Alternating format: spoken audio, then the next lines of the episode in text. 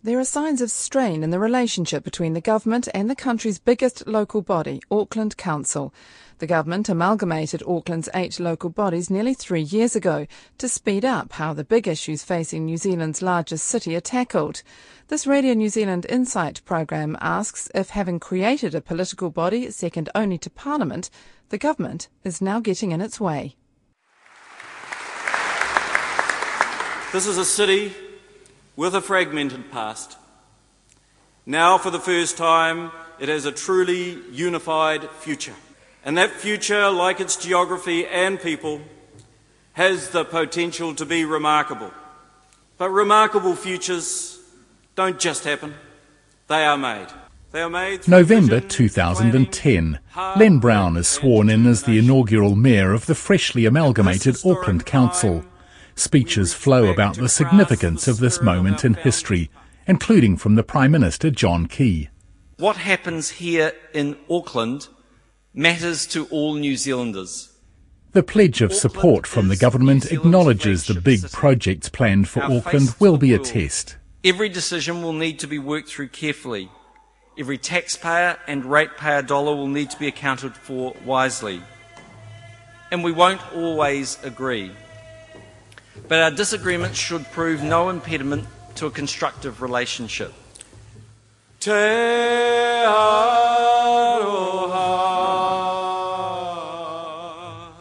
te whakapono. But has the harmony projected at the inauguration lasted?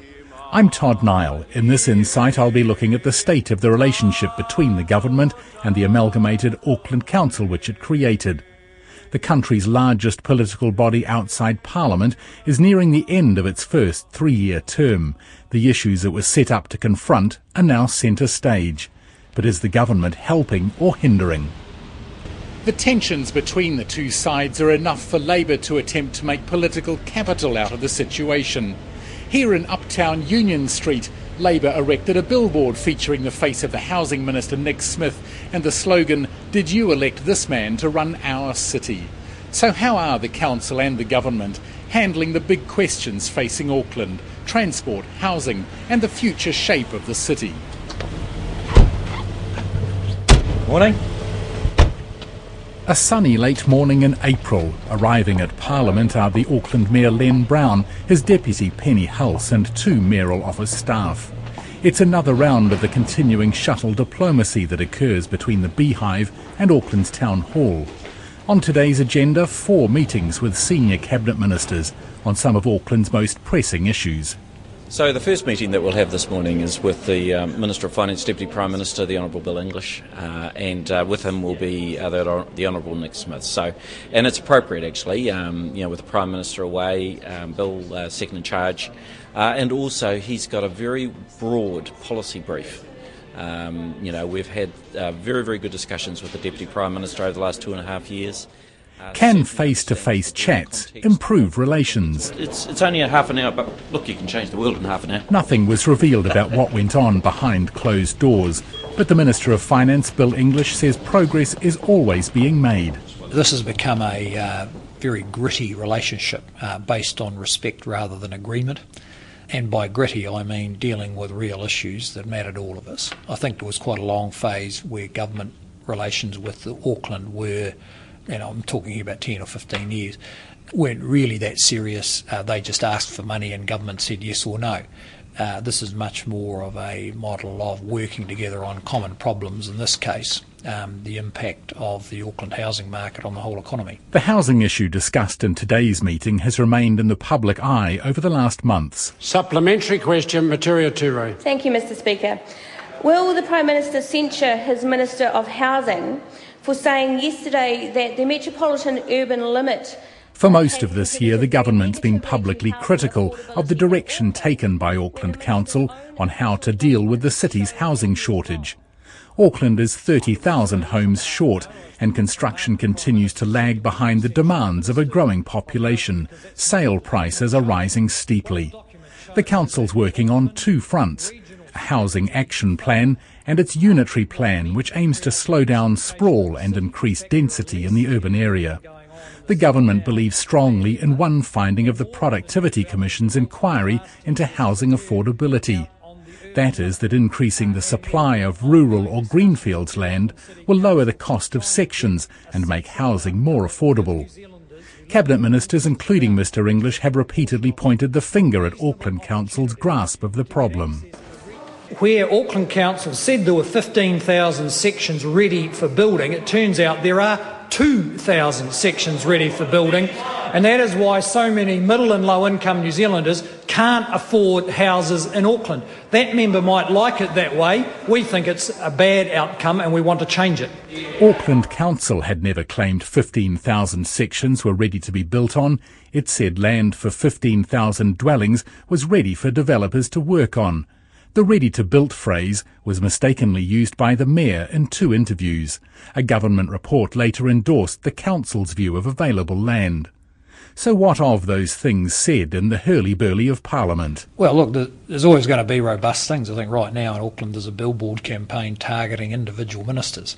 I think if you take all that stuff too seriously, uh, we'd be letting the country down. There's uh, mutual recognition of the important role that both sides play and therefore our obligation to focus on the issues and not get too distracted by the sideshows and the politics. At the Beehive visit, the mayoral group moves on to meet the Minister of Transport, Gerry Brownlee. Transport's one of the areas of tension between the council and government. The government has not been enthusiastic about the council's top priority, building an underground rail loop through downtown Auckland. Mr Brownlee didn't want to be interviewed on any aspect of his meeting with the Auckland Mayor. It punches out of Britomart on the two outside tracks. They were put where they are, especially so that it can avoid the foundations of the CPO. So those two I'm at the bottom of Queen Street in downtown Auckland with Carol Greensmith from the council agency Auckland Transport. She's pointing out the route of the proposed City Rail link, which will carry trains out of the downtown terminus and through an underground loop with three inner city stations. So from the stair, steps here at Britomart, it's it basically goes between the two high rises here and, and, and through what's currently that low rise shopping centre. Yeah, that's correct. And by making Britomart two way, it'll then um, double the frequency of our trains, so we'll have five to ten minute services at most stations in Auckland. The $2.4 billion rail link was an election promise of Len Brown's and has become the Council's highest priority project. In addition to boosting the capacity of the rail network, the council argues it will bring economic benefits by transforming the downtown area. Len Brown wants to start work inside a decade, but needs government funding. A business case led to a joint council government study, which at the end of last year confirmed the project as the best option for the transport network. Since then, silence. Another big issue for the council is how to raise the 10 to 15 billion dollars over the next 30 years for this and other major transport projects. A group made up of a wide range of sectors has proposed two options, each a list of ideas including road tolls and petrol taxes. Public consultation is underway, although Mr Brownlee has already poured cold water on taxes and some tolling. okay. It's time for meeting number three in the Beehive. So where, where are you heading now? So now we're going back down to see the Honourable Dr Nick Smith and um, uh, during this discussion, we will continue on um, the discussions that we've been having, um, mostly between our. The Mayor is choosing his words carefully. Of, uh, it's early April, and government and council officials are in confidential talks on how to kick-start home construction in Auckland. It'll be another month before any outcome. Okay, so um, welcome and good afternoon. So I'm pleased to announce that the government has today agreed an accord with Auckland Mayor Len Brown uh, to urgently increase the supply and affordability of housing in Auckland.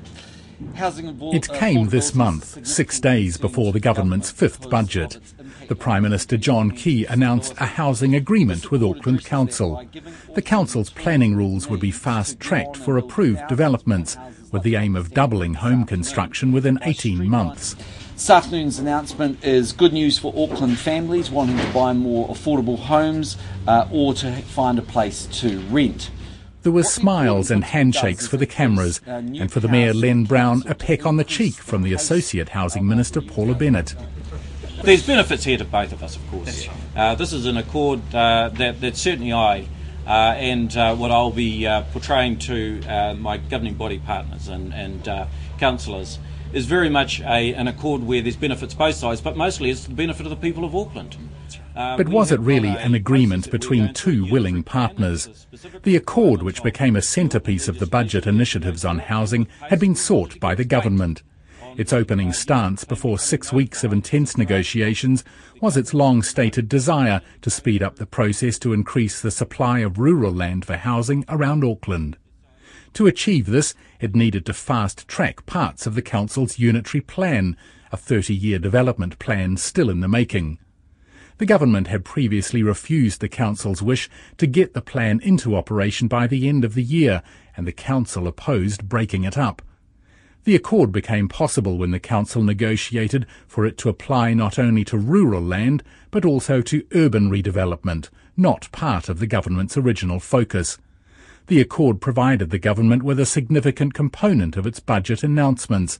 The Council leadership has reconciled itself with the result fourth meeting of the day. Where are you heading now? So we're going to see the Honourable Amy Adams, of course, uh, Minister for uh, the Environment, and this is about weight and uh, you know and sort of the notification of the draft unitary plan. Uh, it's also about panel makeup and you know weighting.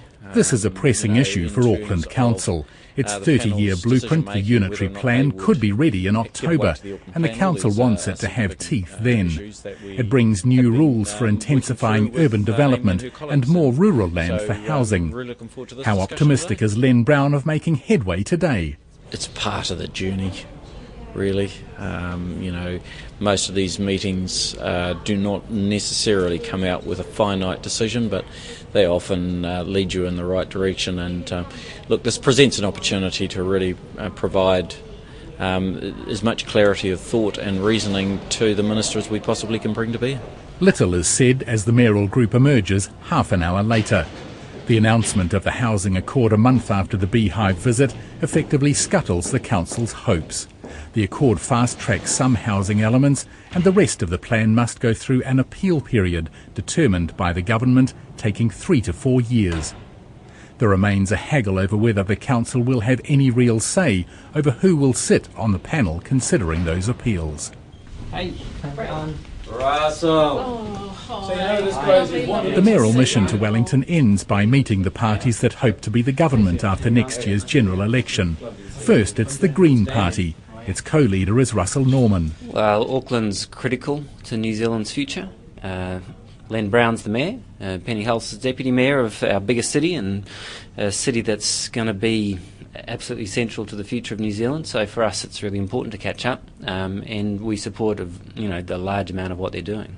In terms of the Green Party itself, how does that work for you? I mean, when it comes around to election time next year, do, do people vote based on how their city, in this case Auckland, is being treated? I think that will be part of it. Uh, obviously, you know, when you vote, it's a lot of issues come together. Um, but I think that part of what people are watching is how central government does respond and treat Auckland. Uh, you know, Aucklanders have been very clear uh, that they want better public transport in Auckland. Uh, they don't support the National Party's plan for more sprawl. Um, so, you know, I, I, do think that Auckland is really going in a very different direction to the National Party. Welcome the opposition. Yeah. Lovely to see you. And on to the Labour Party, which is attempting to make political headway out of the relationship between the Council and the national led government. But does the Labour leader David Shearer expect any government to do simply whatever the Council wants? No, I don't. And obviously, what the central government needs to do is to make sure that what they're doing is in line with the central government thinking. But obviously, what Auckland Council should be able to do is to be able to set its own priorities, set its own plans, and get on with it. And that's exactly what they're doing. There is an energy in Auckland that hasn't been there before, and we think that's a fantastic thing. So, on the, the majority of the big issues that the council is pushing through, we're on side with them on that because, quite frankly, that's where Aucklanders want us to be as well. And so it's a it's really a question of getting in behind Auckland and getting behind the council and and making it happen. It's been only one day in the relationship between the government and the council, but does the mayor feel progress has been made on the things that count? yes, I, I, think we have. I think we've got a clearer and firmer pathway in both uh, transport and uh, unitary plan housing affordability availability issues. Better understandings, I think, with the appropriate ministers, and so um, I come away feeling uh, that the direction is clearer. There's no replacement for face to face discussion. Uh, of all of the meeting times that I've been down here to Parliament, this day has been the most positive. Does it mean when certain announcements get made over the next couple of months that people will expect to see that the council got what it's been publicly wanting? Uh, I wouldn't go so far as to say that because that would um, uh, presume uh, too much from the day and also presume decision making that that's not my decision to make. Uh, but, you know, suffice to say, in those areas, I feel that um, as a council and council's position, we're in um, a better place.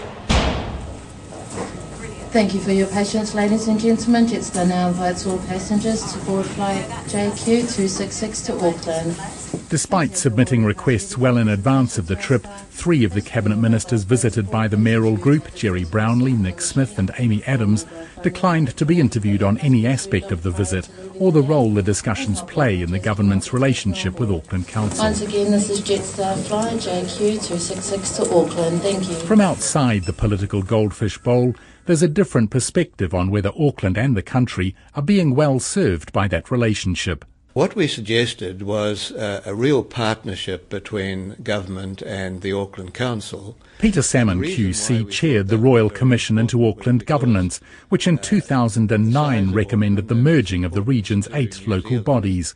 Key elements which the Commission recommended were dumped by the government, such as a designated Cabinet Minister for Auckland. The relationship we envisaged would have provided clarity not only to the parties, the Council and the government, but also I think to uh, the people of New Zealand and the people of Auckland, they would be able to see that the government and Auckland were working together and, uh, and the result of that I have no doubt that Auckland and the government are working together now, but uh, what we seem to lack is clarity as to what exactly is happening. And I think it would be desirable from everybody's point of view if we were able to see just what the government was doing, what council was doing, and the extent to which they were working together on proposals of importance to New Zealand. David Shand was also on the three member Royal Commission.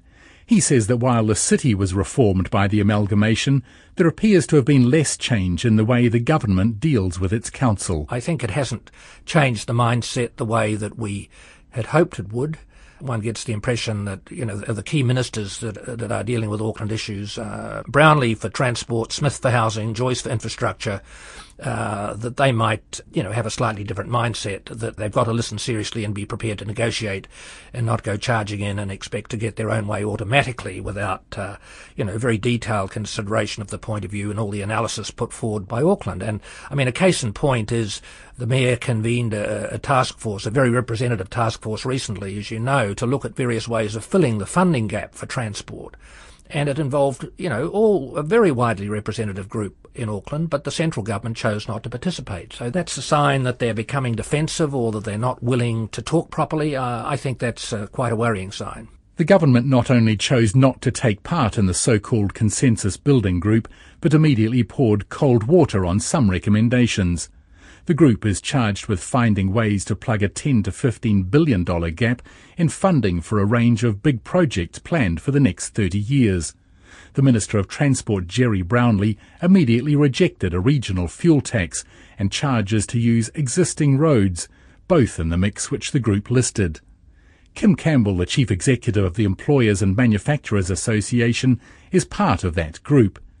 He says dismissive political comments from Wellington shouldn't be paid too much attention, even though they aren't helpful. I mean, the ideal situation would be uh, where uh, central government recognise that we have a, a, looming problem here over the next 15 years. There are a lot of people coming to live in Auckland, and that the funding, we can sit down and talk like grown ups about it. But that frankly wasn't really happening. We had people saying, well, you've got your Waterview, that'll take care of the next 15 years. We all know that if you start talking about the problems in 15 years' time, it's too late. We've got to remind ourselves that the motorway network we're finishing now was designed in 1956 to be completed in 1974. So, you know, we're always running, playing catch up. Now, that might have worked in a city of a million people. It certainly isn't going to work with a city of two million. The Mayor, Len Brown, is overseeing the ongoing discussion of other ways to fund the transport projects and isn't deterred by the Minister's comments. I would have thought that the response might have been somewhat more moderated and you look back at these things and you and you feel, oh, you know, it would have been fine just to have heard the words along the lines of Okay, thank you very much for that. Very well considered, uh, gives us options. We will await the outcome of the continuing discussion. If sometimes if people had a, a, a time to reflect a little bit more on it or consider things, they might have a slightly different view. But in the end, we've got to pursue our course and the, the, government need to respond the way that they think is appropriate. Observers say one problem is that the government discarded the Royal Commission's proposals for structure in the relationship. What the Royal Commission was trying to achieve was to put some institutional structure around the notion of partnership. And I think we're probably the worse for not having done that. David Wilson's the director of AUT's Public Policy Institute and says that harms the effectiveness of the relationship. For example, if you're thinking about the approximately $12 billion that's spent in Auckland on social spending, and you begin to exclude the Auckland Council from any kind of decision making around those kinds of developments, I think that is um, fundamentally flawed reasoning where Auckland was heading, and through three and a half thousand submissions and a number of um, people speaking to those submissions, was towards more shared partnership and decisions, especially areas like social development and some of the intractable problems that we have, even in health, but also economic development.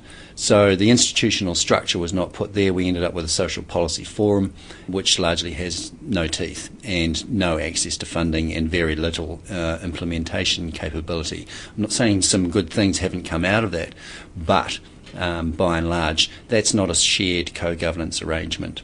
David Wilson says in amalgamating Auckland, the government stripped out the Royal Commission's emphasis on partnership. The subsequent process that the government went through with the amalgamation was more around cost savings, cost effectiveness, and if you remember the words that um, Minister Hide was using at the time, the streamlining of local government. Once again, those things are relatively unproven. Despite being set up under special legislation, Auckland Council is also affected by other reforms being considered for the wider local government sector. Ideas being kicked around in the proposed reforms of resource management laws may include a national or regional agencies for some planning decisions. Mai Chen is a specialist in public law and says that's a reversal for Auckland. There seems to be one movement or initiative by statute moving in one direction. And then now, two years later, what's changed? Well, what's changed is we're now starting to see how powerful Auckland Council is. You've got legislation coming back the other way. And as I've said, look, I can understand from central government's point of view, you want your hands on the levers, you always do. I mean, by God, if I was a minister, I would um, because you want to be able to control what's going on. At the end of the day, if you're the minister, uh, you left, you get left holding the baby. If things go wrong, people blame you. And clearly, an election year, you'd like to say that you know I'm wonderful when I fixed everything. So there, there are certainly tensions there, and you can see them. You know whether. Um, it's over the, the affordable housing debate in Auckland or whether it's over the unitary plan debate. Much of the day to day business between Auckland Council and the government is conducted by officials. There's a relationship conducted at many levels. Phil Wilson's the Chief of Staff in the Mayor's office.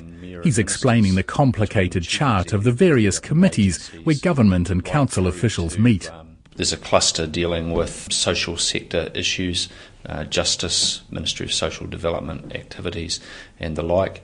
Similarly, there's other work in the economic development space with a different group of officials. Lower level contact is made almost hourly, weekly when you get up to the higher level meetings.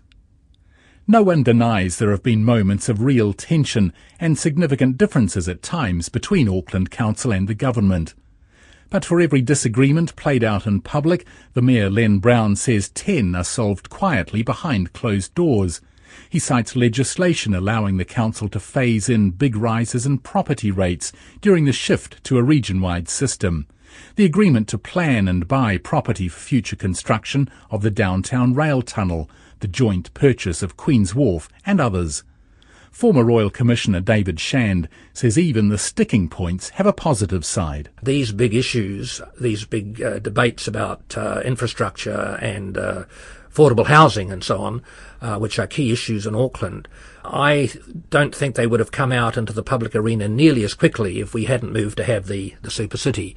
So the super city has brought the focus much more quickly onto these key issues. Uh, if we had still had the seven or eight local councils and the, reg- and the regional uh, council, I think we'd still be flummoxing around and the government would still find it impossible to deal with Auckland because Auckland uh, would not have had one voice. The Prime Minister John Key declined to be interviewed on the government's relationship with Auckland Council. No one from the government's Auckland Policy Office was allowed to be interviewed. The public sparring continues. This from the Finance Minister Bill English discussing the housing accord at a post-budget breakfast. The reason we've been able to get agreement with Auckland City Council is because we've come to understand the pressures they are under and they have come to understand that we cannot let 20 planners sitting in the Auckland City Council offices make decisions that will wreck the macro economy. If I paid too much attention to that, you know, we'd be in a state of revolution. What's the point? But is that a symptom of the relationship? No, it's not. You've got Cabinet Minister, the Prime Minister, parliamentarians in a hothouse down there in Wellington, spending half their life with TV and radio microphones, you know, shoved within close proximity to them, asking them for instant reflections on parliamentary life and the decisions they've just made. And so, in that type of scenario, things tend to be heightened, and comments are sometimes made that in uh, the real light of day, um, you know, would be somewhat theatrical. From my view, I, I tend to ignore most of what's said uh, in front of a camera by our political colleagues in central government and just deal with them in terms of our relationship in a one on one way. And I think that's the best way to do it. The biggest test in the relationship is still to be resolved. The government has yet to formally respond to the joint study which supported the case for the downtown rail tunnel. But the Mayor, Len Brown, retains an unexplained air of optimism. I'm Todd Niall, and this has been Insight for this week. If you'd like to contact us, you can send an email to insight at radionz.co.nz or send us a tweet at rnz underscore insight.